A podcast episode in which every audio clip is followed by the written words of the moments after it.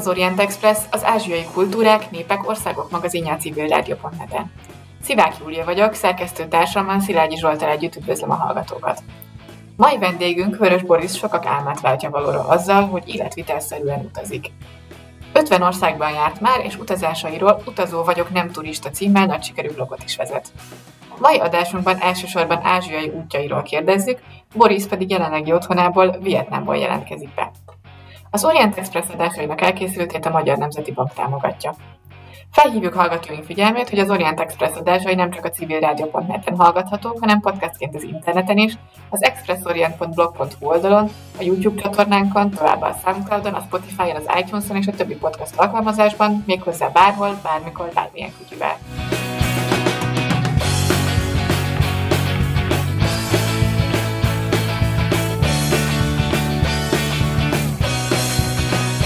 Szóval, kedves Boris, nagyon sok szeretettel üdvözlünk a kis virtuális stúdiónkban. Az első kérdésem az lenne, hogy nagyon szemet szúrt nekem, hogy milyen érdekes címe van a blogodnak, hogy utazó vagyok, nem turista. Mit értesz ezzel, miért pont ez lett a címe? Először is köszönöm a megkeresést, örülök, hogy itt lehetek.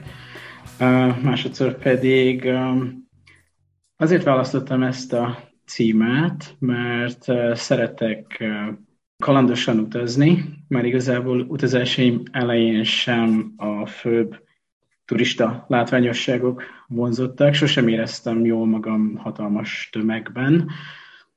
Utazásaim elején már igazából az a felfedezés öröme vezérelt, elsősorban olyan helyeket szerettem volna megismerni, amik nem kimondottan híresek, Um, szeretek uh, helyi kultúrákat megismerni, szeretek emberekkel kommunikálni, a helyi, a helyi ételeket megkóstolni. Szerintem um, nem, nem szeretem azt, vagyis az én szememben az furcsa, hogyha valaki átutazza a félvilágot azért, hogy mondjuk pizzát egyen tájföldön, vagy nem tudom, de sok ember van egyébként, aki, aki hasonlóan gondolkodik, és elsősorban a kényelmet keresi, amivel egyébként nincs is baj. Viszont um, engem elsősorban az motivál, hogy, hogy a helyi kultúrát és a helyi életet ismerjem meg, és úgy gondolom, hogy ez a nyaralás és az utazás közötti elsődleges különbség. Még csak a pizza evésről tájföldön jut eszembe, hogy egyébként, hogyha az ember azt gondolja, hogy bárhova utazik a világban, és ugyanolyan színvonalú dolgokban lesz része mindenhol akkor is, hogy ezeket a nemzetközi kajákat teszi, akkor mindenkinek javaslom, hogy menjenek el a McDonald's-be Indiába, és nagyon komoly meglepetésekben lesz részünk. De e, nyilván nem ez a kérdés, hanem azt akartam kérdezni, hogy akkor viszont, hogyha az ember így utazik, hogy ennyire szeretné megismerni az ottani embereket, meg szeretne elmérni a kultúrában, akkor ehhez sokkal alaposabban fel is kell készülni egy-egy utazásra, nem? Mint ha csak elmész egy utazási irodával valahová. Érdemes, mindenféleképpen igen. Én nagyon szeretek egyébként útikönyveket bújni, illetve az internetet nagyon sokat keresgélek potenciális úti célok iránt.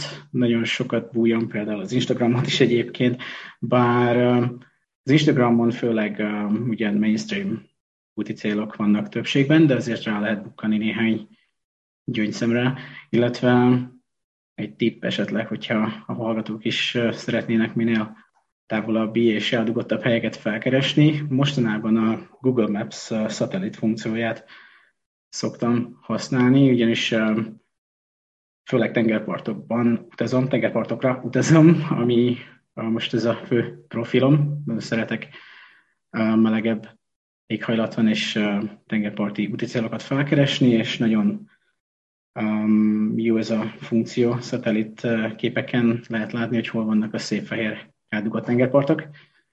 Úgyhogy uh, uh, nagyon sok kutatómunkát végzek, de ez igazából számomra inkább felüdülés és, és érdekesség, sem mint munka, de, de valóban érdemes utána járni, esetleg a nyelvbe egy kicsit beleásni. Például Indonéziában eltöltöttem már néhány hónapot, és most nem tudnék mondani gyakorlatilag semmit, de hogyha de mikor ott vagyok egy-két hónap után ki, ki, ki tudom fejezni magam igazából indonézül is, úgyhogy szerintem ez nagyon sokat dolgozik utazás élményén.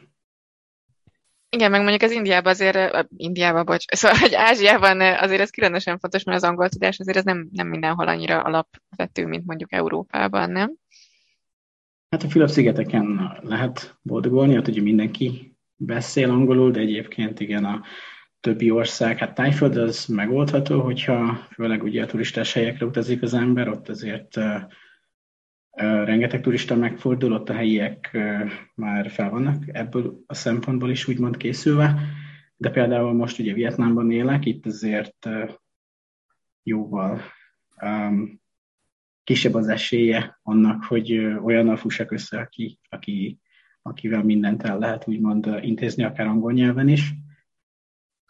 Úgyhogy igen, érdemes néhány alapdolgot. Már csak azért is, mert a helyiek nagyon szeretik, hogyha ez egy jó pont a helyieknél, és tényleg nagyon, nagyon örülnek neki, hogyha helyi nyelven próbálunk velük kommunikálni. Én, én még hagyd térjek vissza a Julcsi kérdéséhez, azért engem érdekel, hogy miért pont Ázsia, vagy úgy, lát, úgy látom, hogy főleg Ázsia, és hogy, hogy hogyan választott ki a célpontjaidat azon kívül, hogy meleg legyen és tengerpart legyen. Melyik az, mik azok, azok az aspektusai az ottani életnek, amik, amik igazán érdekelnek? Mondtad, hogy a kultúra általában, de hogy, de hogy nyilván nagyon színes kultúrája van Ázsiának sok, sok ötletet adhat, sok lehetőséget ad. Mi az, ami miatt el, elutazol valahová? Hát, azért is Ázsia, mert egyetemista éveim alatt um, teljesen random módon kezdtem el kínai tanulni, ez teljesen um, abszolút érdekes szerintem, ez számomra is amúgy, hogy sosem volt tervben, hogy én Ázsiában fogok élni ehhez képest már több mint egy évtizedet lehúztam. Um, de az egyetemen jött a lehetőség, hogy el lehetett kezdeni kínaiul tanulni, és érdekesség egyébként, hogy sosem voltam fogékony a nyelvekre, tehát uh, Schwab településen nőttem föl, gyakorlatilag uh, óvodáskorom óta erőltették a német nyelvet, és valószínűleg ez miatt is, de sose szerettem, és uh, mindig is hadilában álltam a nyelvekkel de az a kínai, ez teljesen ugye egzotikusnak tűnt, ugye teljesen nulláról lehetett elkezdeni, és elkezdtem. Jókor voltam igazából jó helyen, mert a legelső csoportban voltam, amikor az, az én egyetemen ezt ugye elkezdték a kínait oktatni, és gyakorlatilag egy év után lehetett ösztöndíjra jelentkezni, én pedig úgy voltam, hogy miért ne, próbáljuk meg. Akkor még egyszerű volt, mert a körülbelül 20 fős csoportból úgy öten talán meg is kaptuk az ösztöndíjat, és talán többen nem is nagyon jelentkeztek, ugye? Ez gyakorlatilag olyan volt, hogyha szeretnék menni, akkor lehet menni egy évre Kínába, és um, így, így jutottam ki végül is Kínába, egy kínai egyetemre nyelvet tanulni, és megtetszett annyira, hogy vissza szerettem volna jutni, uh, lehetőleg ösztöndíjjal, és uh, ahhoz is sikerült hozzájutnom, úgyhogy mesterszakot azt Kínában végeztem el, és még utána sem mentem haza. Tehát igen, gyakorlatilag 2018-ban a feleségemmel, vietnami feleségemmel hazaköltöztünk 2018 legvégén, de Covid előtt 2019. decemberében kiutaztunk Vietnámba. Igazából csak utazgatni jöttünk volna három-négy hónapra, de ugye Covid közbeszólt, és így utólag örülök is neki, hogy gyakorlatilag itt ragadtunk. Most már hosszú távon is itt tervezünk, úgyhogy um, Dél-Kelet-Ázsiában utaztam főleg, csak hogy a kérdés második felére már rátérjek. Um, elsősorban azért, mert Kínából ez a térség volt a legolcsóbb. Amikor én elkezdtem a térségben utazgatni, akkor nagyon kevés pénzben voltam uh, kénytelen megoldani az utazásokat, mert az ösztöndíj az gyakorlatilag a kinti életet azt fedezte, de sok pénzt nem tudtam félretenni. Úgyhogy legelső utam az például olyan volt, hogy kínai Guangzhou illetve ez nem a legelső utam volt, második. Tehát először Észak-Kínában éltem egy évet, onnan Erázsiával utaztunk néhány ismerőssel, másfél hónapon keresztül gyakorlatilag hét országot bejártunk. Ez 12, 13 éve volt már. Nagyon olcsón lehetett repülőjegyhez jutni. Ez ma is igaz lenne, hogyha nem lenne ugye a Covid helyzet. De sok olyan utat is megcsináltam, hogy például egészen Kínából csak busszal utaztunk Dél-Tájföldig például ilyen másfél hónapon keresztül, nagyon olcsó, de hatalmas élmény. Úgyhogy elsősorban a költségek miatt, de engem nagyon megfogott az egész régió, pont a kulturális sokszínűség, hogy nem is, tehát egy-egy országban is teljesen más a kultúra, de akár egy-egy tájegységen is teljesen más kultúrához lehet, kultúrát lehet megismerni, akár hogyha Észak-Tájföldet, meg mondjuk Dél-Tájföldet déltájföldet összehasonlítjuk, akkor teljesen más a kettő, és hát meg, meg ugye táj. Tehát nekem nagyon, nagyon bejön az időjárás is tényleg, de, de nem is csak a tengerport, ez nem tudom egyébként, ez teljesen számomra is amúgy fura, hogy sosem voltam ez a tengerparton fekvő nyaraló típus. Szeretem az egyes helyeket tényleg megismerni és a környéket felfedezni, de jól érzem magam a tengerpartok közelében. De jártam egyébként én is Indiában, voltam 40, 41-2 napot, Nepálban, Sri Lankán, Maldív szigeteken, tehát dél-kelet-ázsián kívül is a környező régiókban. De örülök, hogy jelenleg is Vietnámban élek. Nagyon sok olyan úticél van Vietnámon belül is, ami amit az átlag, nem is csak az átlag turista, de egyébként az átlag is sem ismer.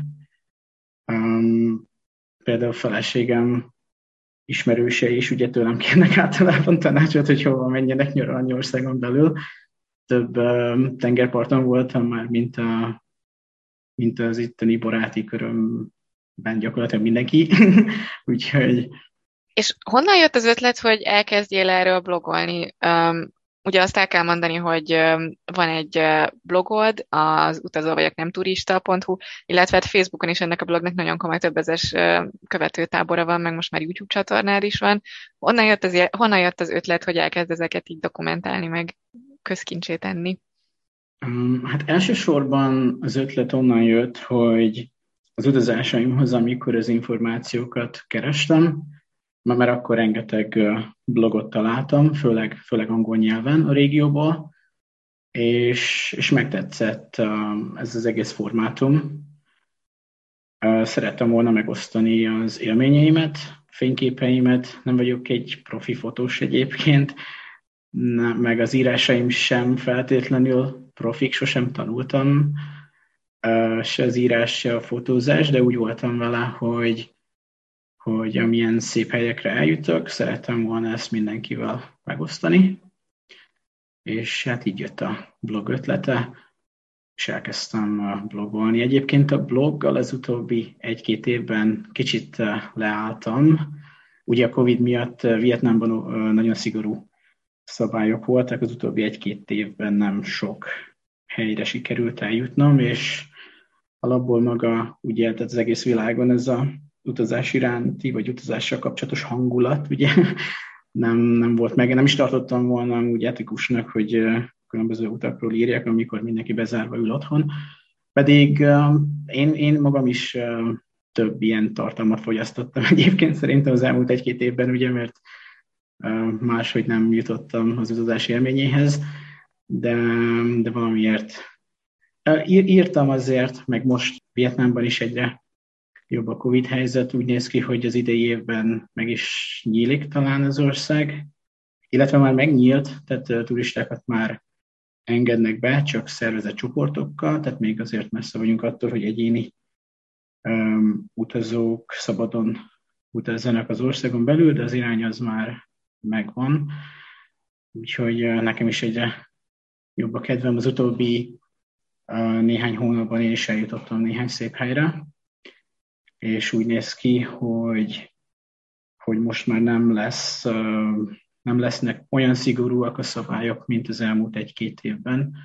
Itt volt például tavalyi, tavalyi nyáron a legnagyobb városban, Saigonban gyakorlatilag a katonasságot kirendelték az utcára, egész, tehát a katonaság hordta például az ételt az egész város összes lakójának gyakorlatilag, tehát uh, szupermarketben nem lehetett uh, kimozdulni. Nem Saigonban élek, csak vannak ott is ismerősük, és uh, meg benne volt ugye a hírekben. Úgyhogy uh, nagyon komoly állapotok voltak így országon belül, úgyhogy utazni nem nagyon lehetett, de most már látszik a fény az alagút végén, egyre többet és egyre szabadabban lehet már országon belül utazni. Úgyhogy igyekszem a lehetőségeket kihasználni, és igyekszem bepótolni az elmúlt két évet. És amikor blogbejegyzéseket írsz, látom, hogy Facebookon is nagyon sokan kommentelnek, kérdeznek, reagálnak.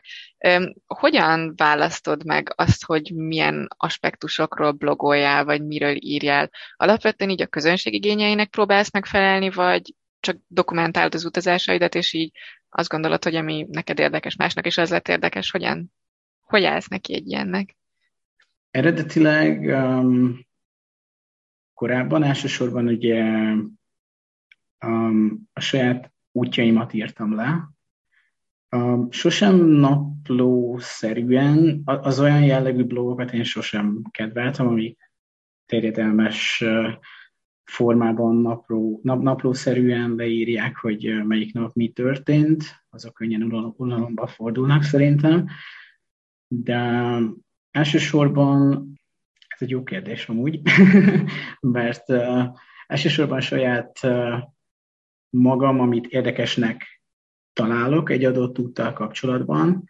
Próbálok, uh, nem, nem, nem szoktam például szenzációhajhász lenni, de tudom, hogyha például eljutottam 2015-ben a Maldív szigetekre például, um, potom összegekért tényleg, e, akkor néhány évvel ezelőtt e, nyílt meg az ország, úgymond a, a, az ilyen hotel szigetek, amik viszonylag olcsón, a mai napig viszonylag olcsón utazhatók. Azt tudtam, hogy ez például rengeteg embert érdekelhet, hogy a Maldiv szigeteket hogyan lehet olcsón megjárni például. Nem azért utaztam az országba, de tudtam, hogy ez egy olyan téma, amiről mindenképpen érdemes az út után írni illetve hát elsősorban sosem úgy választottam egyébként úti célt, hogy a blognak mi lehet például érdekes, hanem van egy hát, bakancslistám, mondhatjuk úgy, vannak helyek, ahova szeretnék eljutni, és, és azokról írok. Igazából a blogon sosem csak a tengerparti úti célokra fókuszáltam, mondjuk valószínűleg ott is azok vannak többségben, de írtam például Nepálról, um, Európán belül, illetve Libanonba is eljutottam például két éve, úgyhogy um, elsősorban olyan helyekre utazom, ami, ami engem érdekel, és igyekszem olyan uh, aspektusokról írni, ami, ami másokat is érdekelhet. Mindig volt, uh, tehát ugye az utazás az utazás iránti filozófiámat uh, tükrözendő mindig volt egy ilyen hogyan tudjuk megúszni az utazást olcsón aspektusa a blogomnak, úgyhogy az, az mindig szerepet kapott, hogy egy, mert egyébként Dél-Kelet-Ázsia a világ egyik legol, legolcsóbb térsége tud lenni, hogyha valaki tényleg szeretné minél olcsóbban kihozni a, az utazást. És, és ez egyébként egy olyan aspektus, ami, ami sokakat érint alapból, ugye? Tehát mindenki szeretne szerintem olcsón utazni. Trên đôi cánh tay Hoa đời em trong phút giây. Từ ngày thơ anh còn ngủ mơ đến khi em thở. Lòng người anh đâu có hay, Một ngày khi vô cánh bay, Từ người yêu hóa thành người dưng Đến khi ta từ dưng. Thương em bờ vai nhỏ nhoi, Đôi mắt hóa mây đêm.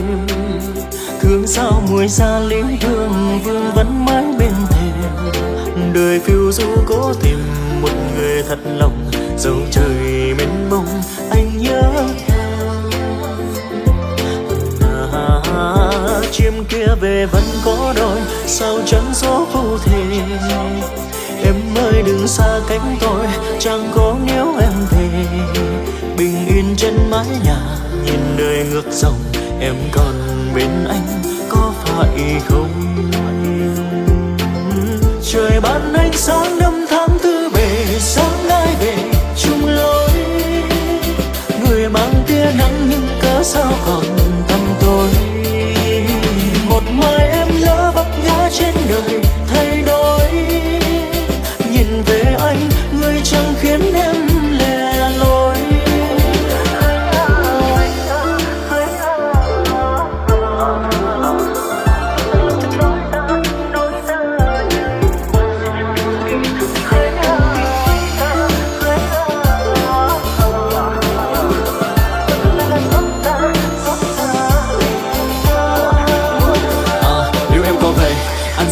nhờ những suy tư mới hết hành trang những ngày sống khổ để cho gió biển di cư. Anh thà lên đơn không có ngày về, hóa kiếp tân trai như thủy hự chẳng đành để em từ một cô bé sóng gió với quanh tình quỷ dữ. Ta từ đây mình hay từ ta chối, bây giờ có khác gì đâu. Ta chạy bằng lòng hay chẳng thể nói tụi mình có khác gì nhau. Yêu sao cánh điệp của mình nét bút đôi người chẳng hẹn đến về sau. Phố thì đèn màu ta chỉ cần thung lối để rồi sống chết chung vì nhốt nhành hoa rơi đòn đường về nhà thật buồn em ơi. Sống người vội vàng giờ này tình ơi tình ơi tình ơi em ở đâu rồi lặng nhìn bờ vai xưa, tựa đầu mình hỏi rằng khó chưa đành lòng chẳng đường giờ đừng đi nữa.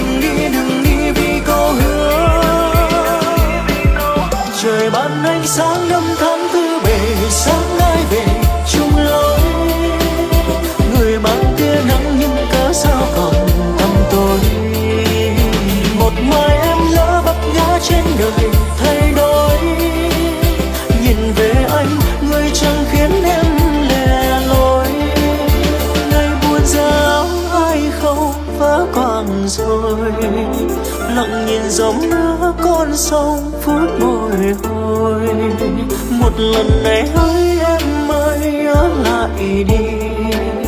Vạn trùng cơn đau, ngoài kia chỉ là bao tố trời ban ánh sáng năm tháng tư về, sáng ai về chung lối. Người mang tia nắng nhưng cớ sao còn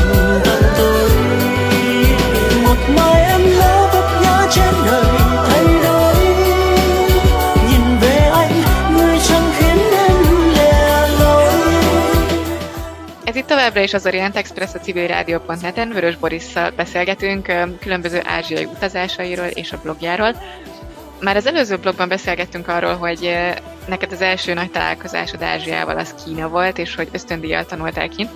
Azt szeretném megkérdezni, hogy ez mikor volt, és pontosan mit is tanultál, és hol Kínában? 2009 um, augusztusának végén utaztam első ízben Kínába. A pekingi érkezéssel Shantung tartomány Csinán nevű tartományi fővárosába, tanárom a tanácsára egyébként ez egy kisebb kínai város, csupán 6 millió lakosa van.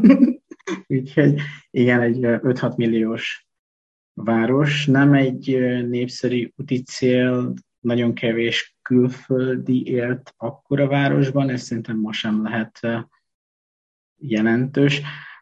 Elsősorban azért is, mert ugye a helyiek nincsenek hozzászokva, vagy nem voltak ugye hozzászokva a külföldiekhez, kevesen beszéltek angolul, ugyanis nyelvet tanulni mentem ki ösztöndíja az ottani egyik helyi egyetemre, egy, egy éves nyelvi kurzus keretein belül. És milyen volt Kínába menni. Gondolom azért ez nem egy ilyen nagyon kozmopolita város azok alapján, amiket elmondtál. Mit szóltak például a külföldiekhez? Megbámultak, fényképezkedtek veled? Mi történt?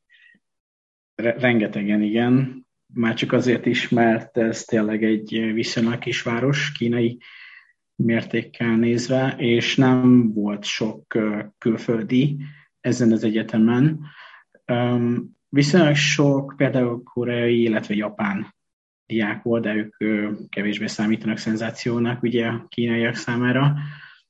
Úgyhogy óriási volt a kultúrsok természetesen, rengeteg fényképre felkértek, nagyon sokan szerettek volna velem beszélgetni. Voltak amúgy más magyarok is, de, de nem voltunk sokan, tehát magyarok voltunk hárman.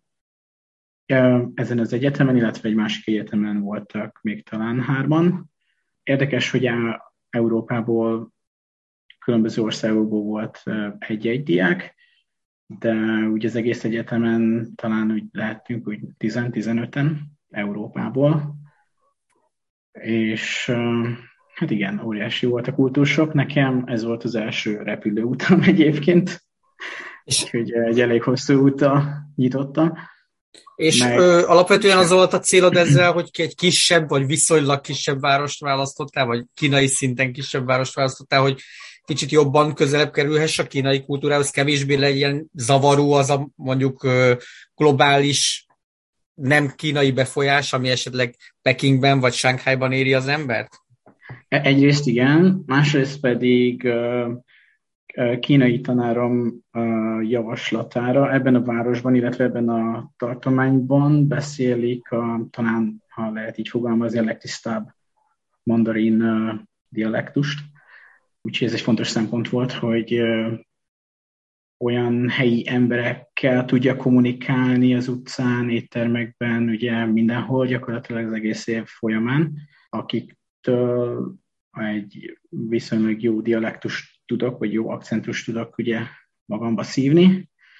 Úgyhogy ez is egy fontos szempont volt, de, de igen, az is, az is fontos volt, hogy minél kevesebb külföldi legyen a környéken, mert egyébként nagyobb városokban főleg a nagyobb országok diákjai, például én mikor másodjára mentem ki Kínába a mesterszakot tanulni, akkor Kanton városába kaptam ösztöndíjat, ott rengeteg például oroszajkú diák volt, és hát találkoztam olyannal, vagy hát együtt éltünk gyakorlatilag egy kollégiumban, aki mondjuk négy év alatt nem tanult meg kínaiul, mert folyamatosan együtt bandáztak, együtt beszélgettek, mindent megoldottak maguk között. Úgyhogy ez is egy fontos szempont volt.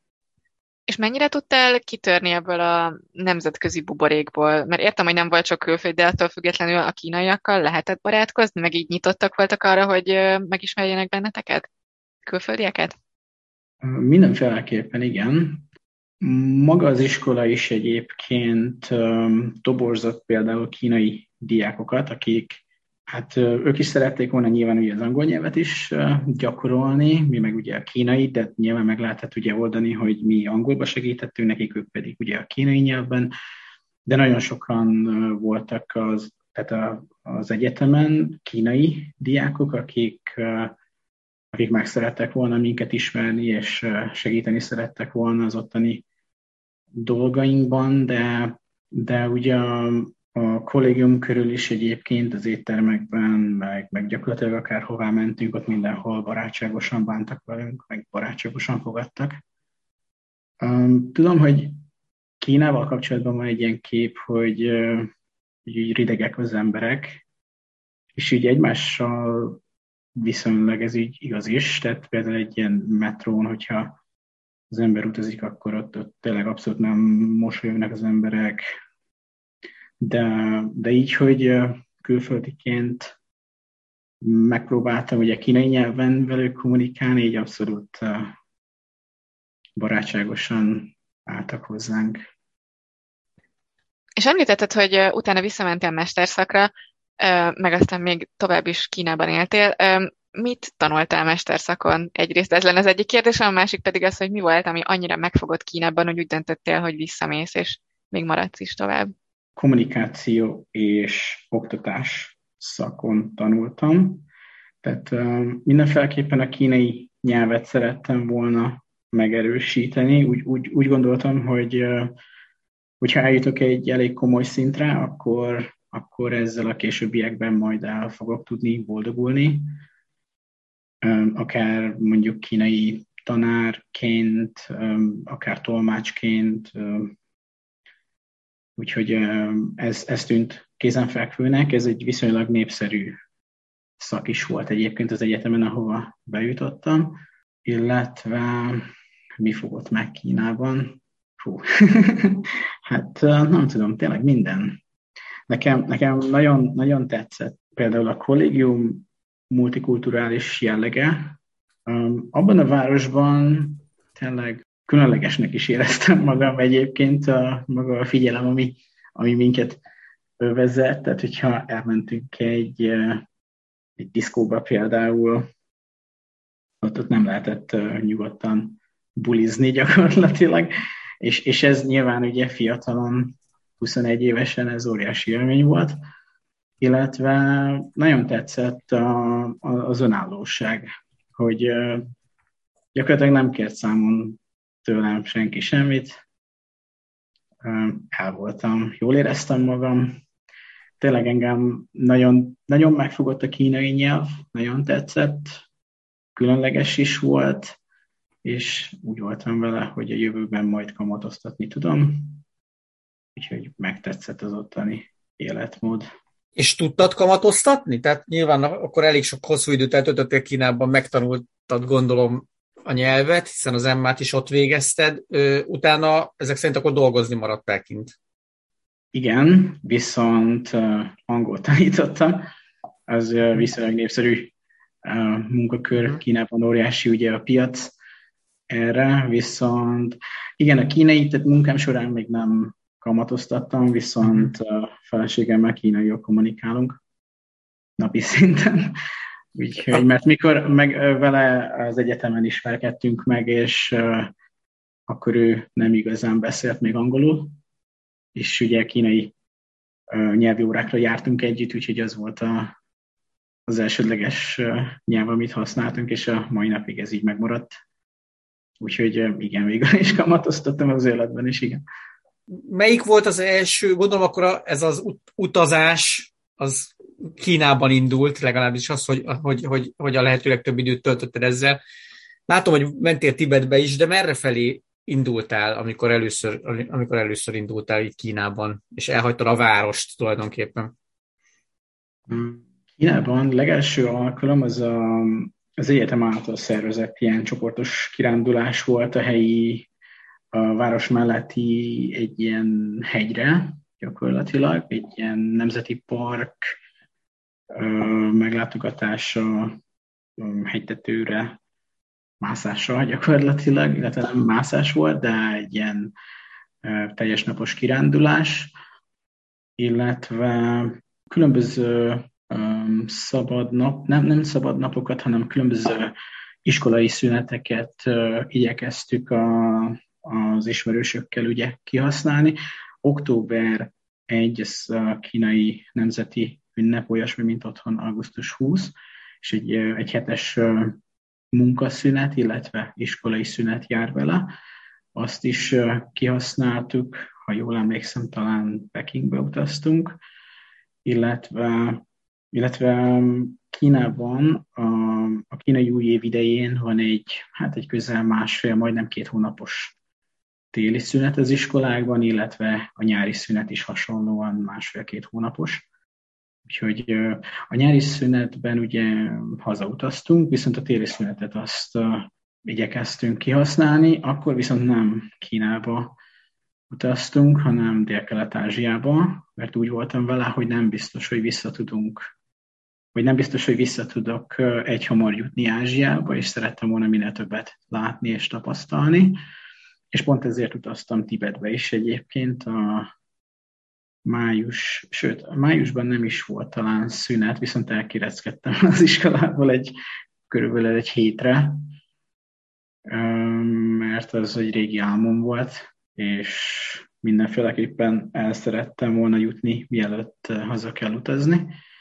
Úgyhogy négy ismerőssel felültünk a vonatra, és elvonatoztunk Tibetig. És Tibetben mennyire lehet turistáskodni, vagy mennyire kell odafigyelni arra, hogy az ember éppen merre megy, vagy mit néz meg? Hát egyénileg nem nagyon lehet utazni, tehát egy helyi utazási iroda szervezése által lehet bejutni Kínából. És ez azt jelenti egyébként, most nem tudom a jelenlegi feltételeket, de de közelmúltban is úgy volt, hogy akár, most nem tudom, hogy egy személy az lehet a csoport, de kettő mindenképpen, legalábbis korábban így volt.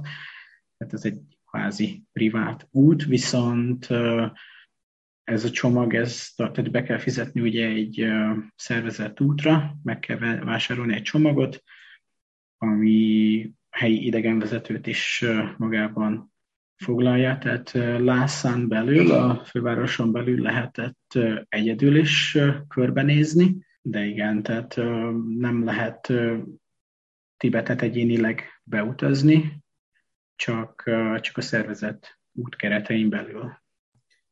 Igen, ez, ezzel a kérdéssel megelőzött engem, vagy úgy, mert kíváncsi lettem volna, hogy hogy, hogy lehet ezt megoldani, hogy mennyire kontrollálják a, a, a külföldiek vagy a turisták mozgását például Tibetben, de adódik a kérdés, hogy esetleg Kína más területein, vagy Ázsiában máshol mi a helyzet, tehát te egyéni útjaid során kerültél-e ilyen jellegű problémák elé, hogy egyszerűen a helyi hatóságok kontrollálták, vagy szerették volna kontrollálni a, az utazásokat? Vagy azért ezt próbálok persze nyilván kikerülni, de hogy általában mi a helyzet? Mi a, mit tapasztalsz?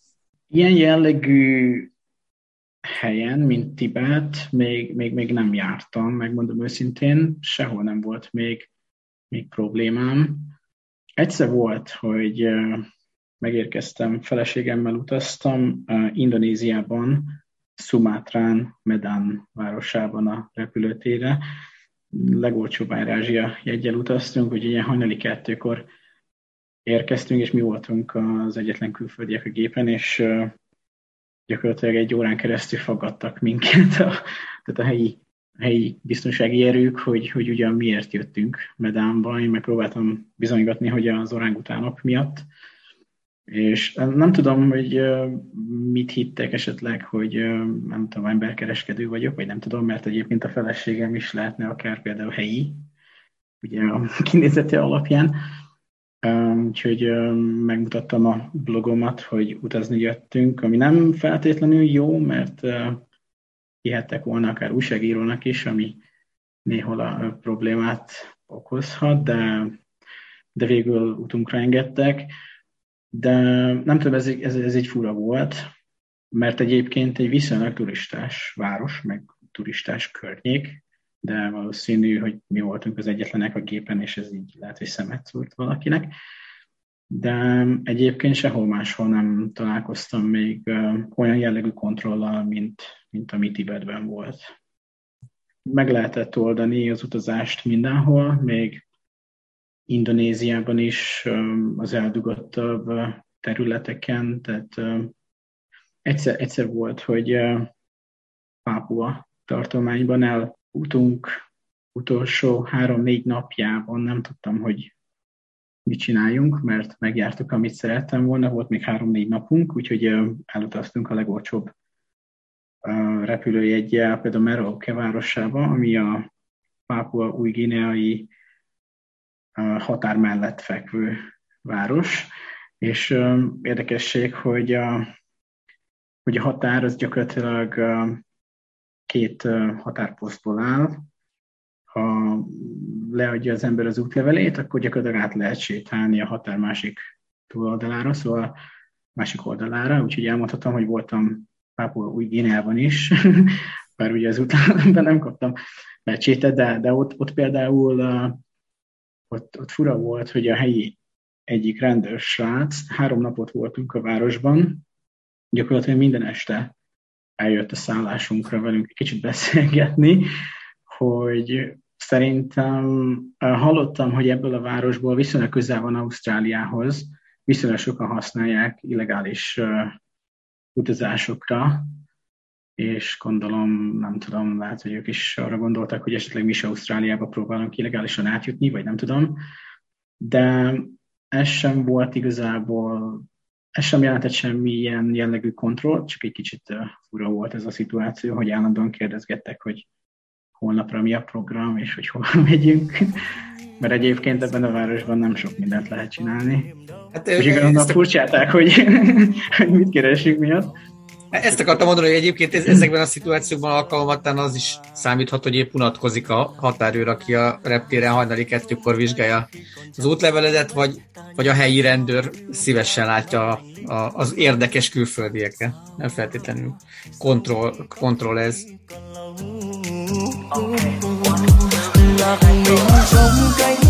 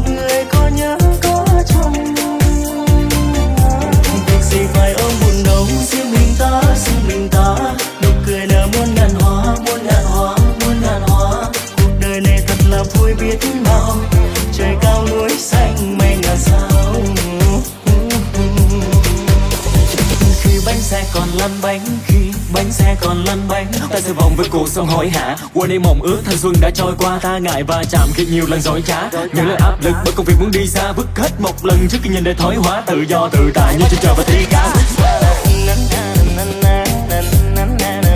Đời nhiều lúc cảm thấy rất nhiều trò. Khi ta san tay ấp lấy các bầu trời. Hỡi bạn thân đời lá bù rơi khát vọng ra khơi. Chúng mình đi chơi bước thật hiên ngang. Lối về đêm ta trắng cành cao sang. Lối lòng sang trang và từ Không cánh bừng phiêu du. Chiếc thuyền đông đưa những xưa bé nhỏ hay thưa mẹ thưa cha rằng con đi học mới về. Giờ tung bay khúc nhạc mê say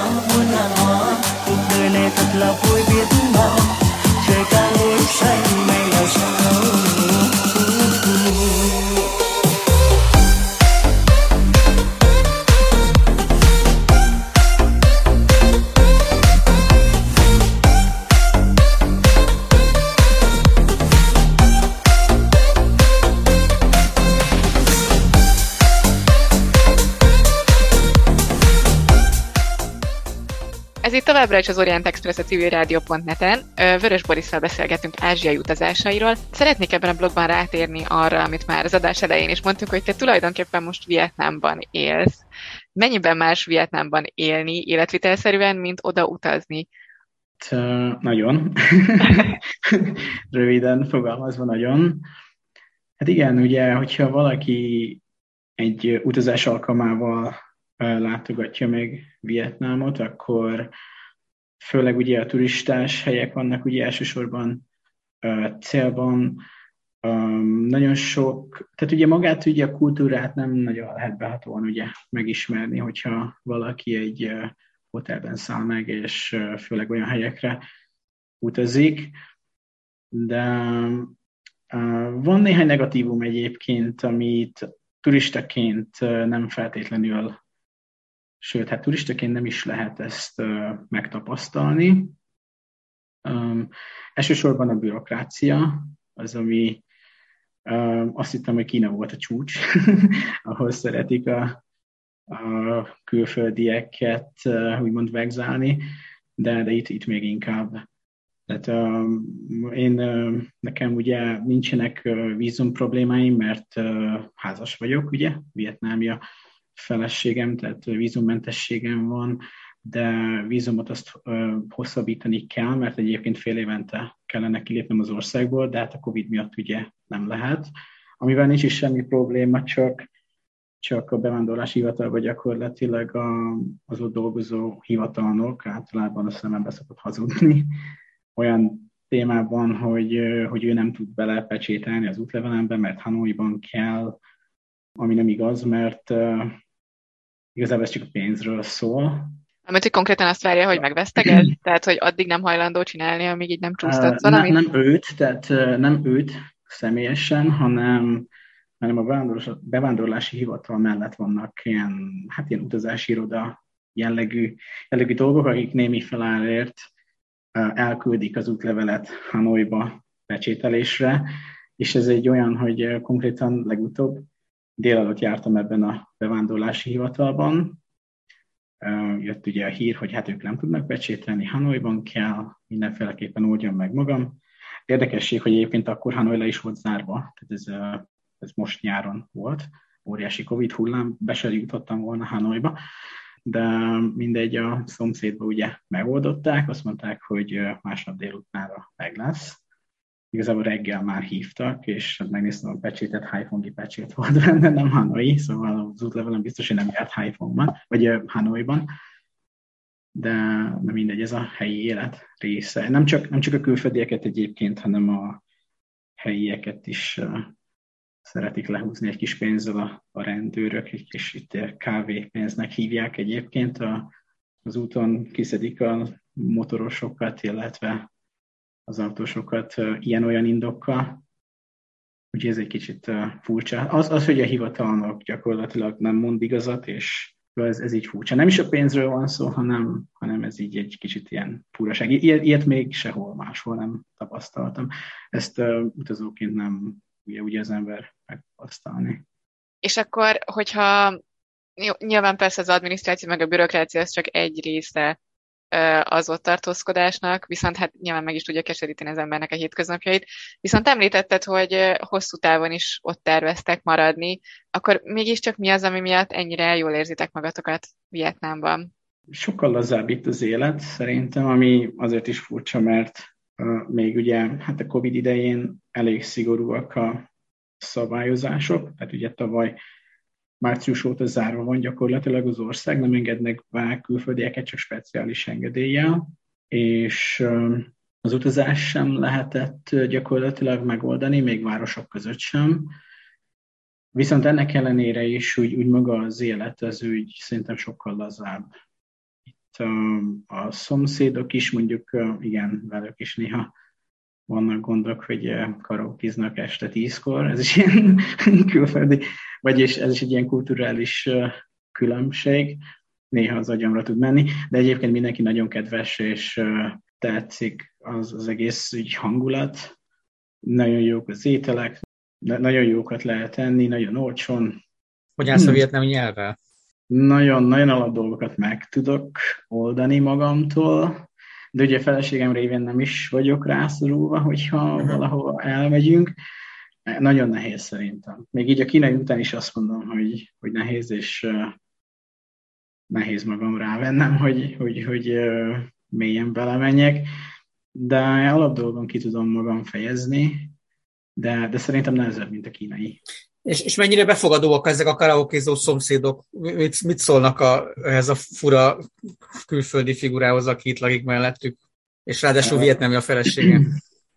Mindenki abszolút kedves. Ez szerintem ugye utazóként is meg lehet ugye mhm. tapasztalni, hogy a helyiek hogy állnak a, a, az emberekhez. Van, van egy érdekesség, hogy viszonylag sok leírás lehet találni az interneten, hogy a, hogy a vietnámi emberek például a turistás helyeken mennyire próbálják, milyen mértékben próbálják átverni az embereket, mennyire nem barátságosak.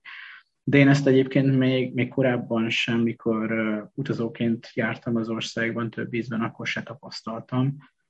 Itt élve meg abszolút nem, tehát mindenki nagyon aranyos, tényleg abszolút semmi problémám nincs, csak arról két. Egyébként nekem is nagyon hasonló tapasztalatom volt, én csak egyszer jártam Vietnámban, de India után én felüdülés volt, hogy mennyire nem arról szól az egész, hogy le akarják húzni az embert, meg át akarják verni úton útfél, hanem tényleg azt mondom, hogy iszonyatosan készségesek voltak, de hogy korrektek voltak teljesen, és nem volt semmilyen probléma. Azt akartam még kérdezni, hogy a COVID kapcsán maradtatok ott nyilván, ami hát persze negatívum is, de hogy ennek az egésznek vannak-e pozitív hatásai a COVID-nak a, az utazásokra és az egész utazásról alkotott elképzelésedre? Vagy hát mert, csak azért kérdezem a pozitívumot, mert a negatívum az nyilván az, hogy nehezebb lett utazni, meg hát az embernek jobban át kell gondolnia, meg bármelyik pillanatban törölhetnek bármit, szóval, hogy ez, ez nyilván mindenki tudja, de esetleg vannak-e pozitívumai? Itt Vietnámon belül most minden iszonyatosan olcsó. Ez egy óriási pozitívum például, tehát öcsilagos szállodákat lehet tényleg pénzekért lefoglalni, mert a belföldi turizmus az, az, az nagyon kicsi, tehát a külföldi vendégszámhoz képest ez teljesen elenyésző. Úgyhogy nagyon sokan, nagyon sok üzlet, hotel, étterem zárt be az elmúlt két évben most ez sem feltétlenül ugye pozitívum, mi mint utazó, ugye pozitívum, hogy nagyon-nagyon olcsó és jó um, szállásokhoz lehet jutni. Uh, viszont um, érdekesség, hogy egyébként így Vietnámon belül most például annyira nem más a helyzet, mint, mint Covid előtt. Annyi, hogy uh, sokan, uh, tehát ugye maszk az ugye kötelező, de egyébként Vietnámban már a Covid előtt is nagyon sokan hordtak ugye maszkot, mert a smog ugye az utakon, szóval nyilván ugye a, a, a maszkhordás az kötelező, de ezt leszámítva úgy tényleg a repülőtéren sincs semmi változás, úgymond. Annyi tényleg, hogy hogyha most itt, itt is zónákra van osztva az ország, hogyha valahol hirtelen megugrik az esetszám, akkor PCR-tesztet kell például elvégezni, és tényleg, hogyha ha itt ugye például én is pozitív lennék, akkor, akkor most már talán csak házi karantén van, de például tavalyi évben itt ilyen egész ilyen laktanyákat, meg kórházakat, kollégiumokat alakítottak át karantén bázisokká gyakorlatilag, úgyhogy az ott nem lehetett kellemes. De most, most már ebből a szempontból is talán jobb a helyzet, hogyha netán valaki pozitív tesztet produkál, akkor, akkor házilag talán megoldható a karantén is. Úgyhogy én nagyon várom, hogy kinyisson Vietnám, és hogyha tényleg elkezdenek itt is úgy gondolkozni, hogy a vírussal úgy együtt kell élni, akkor, a, akkor nem lesz akkora szerintem a változás COVID előtti állapotokhoz képest. Ezt azért jó hallani. Lassan a műsoridőnknek a végéhez közelítünk, úgyhogy utolsó kérdésként azt szeretném megkérdezni, hogy megvan már a következő úti cél? Mik a tervek? Hűha. Hát mindenféleképpen Vietnamon belül fogok legközelebb is elutazni. Ha, ha minden jól alakul, akkor, akkor lehet, hogy most a téli szünetben már, mert itt ugye a kínai új év, jelenleg is kínai cégnek dolgozom egyébként, ugye ott is a kínai új év idején lehet ugye szabad időm, meg az Vietnámban is többen utaznak, esetleg ez egy ilyen turisztikai csúcsidő gyakorlatilag, úgyhogy mindenféleképpen Vietnámon belül, mert ha most még elutaznék az országból, akkor még nem engednének vissza. Több úti cél is van a a fejemben, viszont a, a repülőjegyek, illetve a repülőjáratok, azok még nem tértek vissza a COVID előtti állapotokhoz, úgyhogy ez nem, nem, az még egy pozitívum egyébként, hogy nem kell nagyon előre gondolkodni, hanem mindig, ami elérhető olcsón, az gyakorlatilag, tehát nincsenek tele a repülők, sokat is törölnek ez miatt, ez egyben negatívum is, de de hogyha flexibilis tud lenni az ember, akkor ez mindenféleképpen egy pozitívum. És én szerencsére online dolgozom, úgyhogy flexibilis tudok ezt tekintetben lenni. Úgyhogy egyelőre mindenféleképpen csak Vietnám, még a közel jövőben. Viszont hát Fülöp-szigetekre és Indonéziában nagyon vágyom vissza, úgyhogy amint nyitnak a határok, úgyhogy vissza is tudjak jönni, illetve haza, haza szeretnék utazni rövid időre, de igen. Nagyon köszönjük Vörös Borisnak, hogy elfogadta a meghívásunkat, köszönjük a hallgatóknak a figyelmet, és a Magyar Nemzeti Banknak a támogatást. Önök az Orient Express, a civilrádió.net ázsiai magazinját hallották, a műsort Szivák Júli és Szilágyi Zsolt vezették. Felhívjuk figyelmüket, hogy az Orient Express adásai nem csak a civilrádió.net-en hallgathatók, hanem podcastként az interneten is. A címünk expressorient.blog.hu, de ott vagyunk a YouTube-on, a Soundcloud-on, az iTunes-on, a Spotify-on és a többi podcast alkalmazásban is, Facebookon pedig a Pázmány Péter Katolikus Egyetem Modern Kelet Ázsia Kutatócsoportjának oldalán lehet megtalálni az adásokat és készítőiket. A viszont hallásra, tartsanak velünk a jövő héten is. Vì lòng anh quá thương em yêu em nhớ thương em anh đợi em về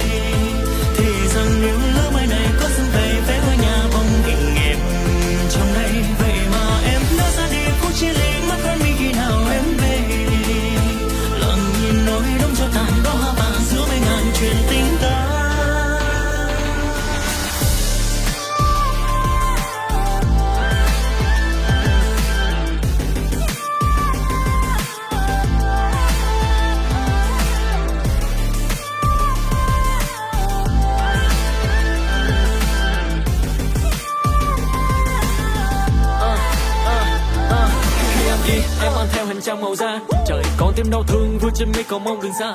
Rồi, mới có thấy nhau hương thơm bay tay dây nón tay. Vậy mà giờ không thành người à lại còn người không đành.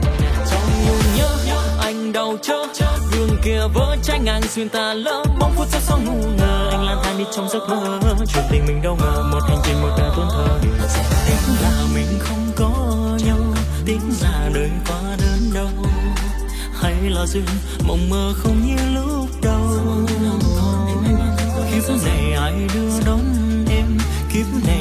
tay lắm lem. Sao mà mơ treo cao như hoa hỡi đường vì lòng anh vẫn thương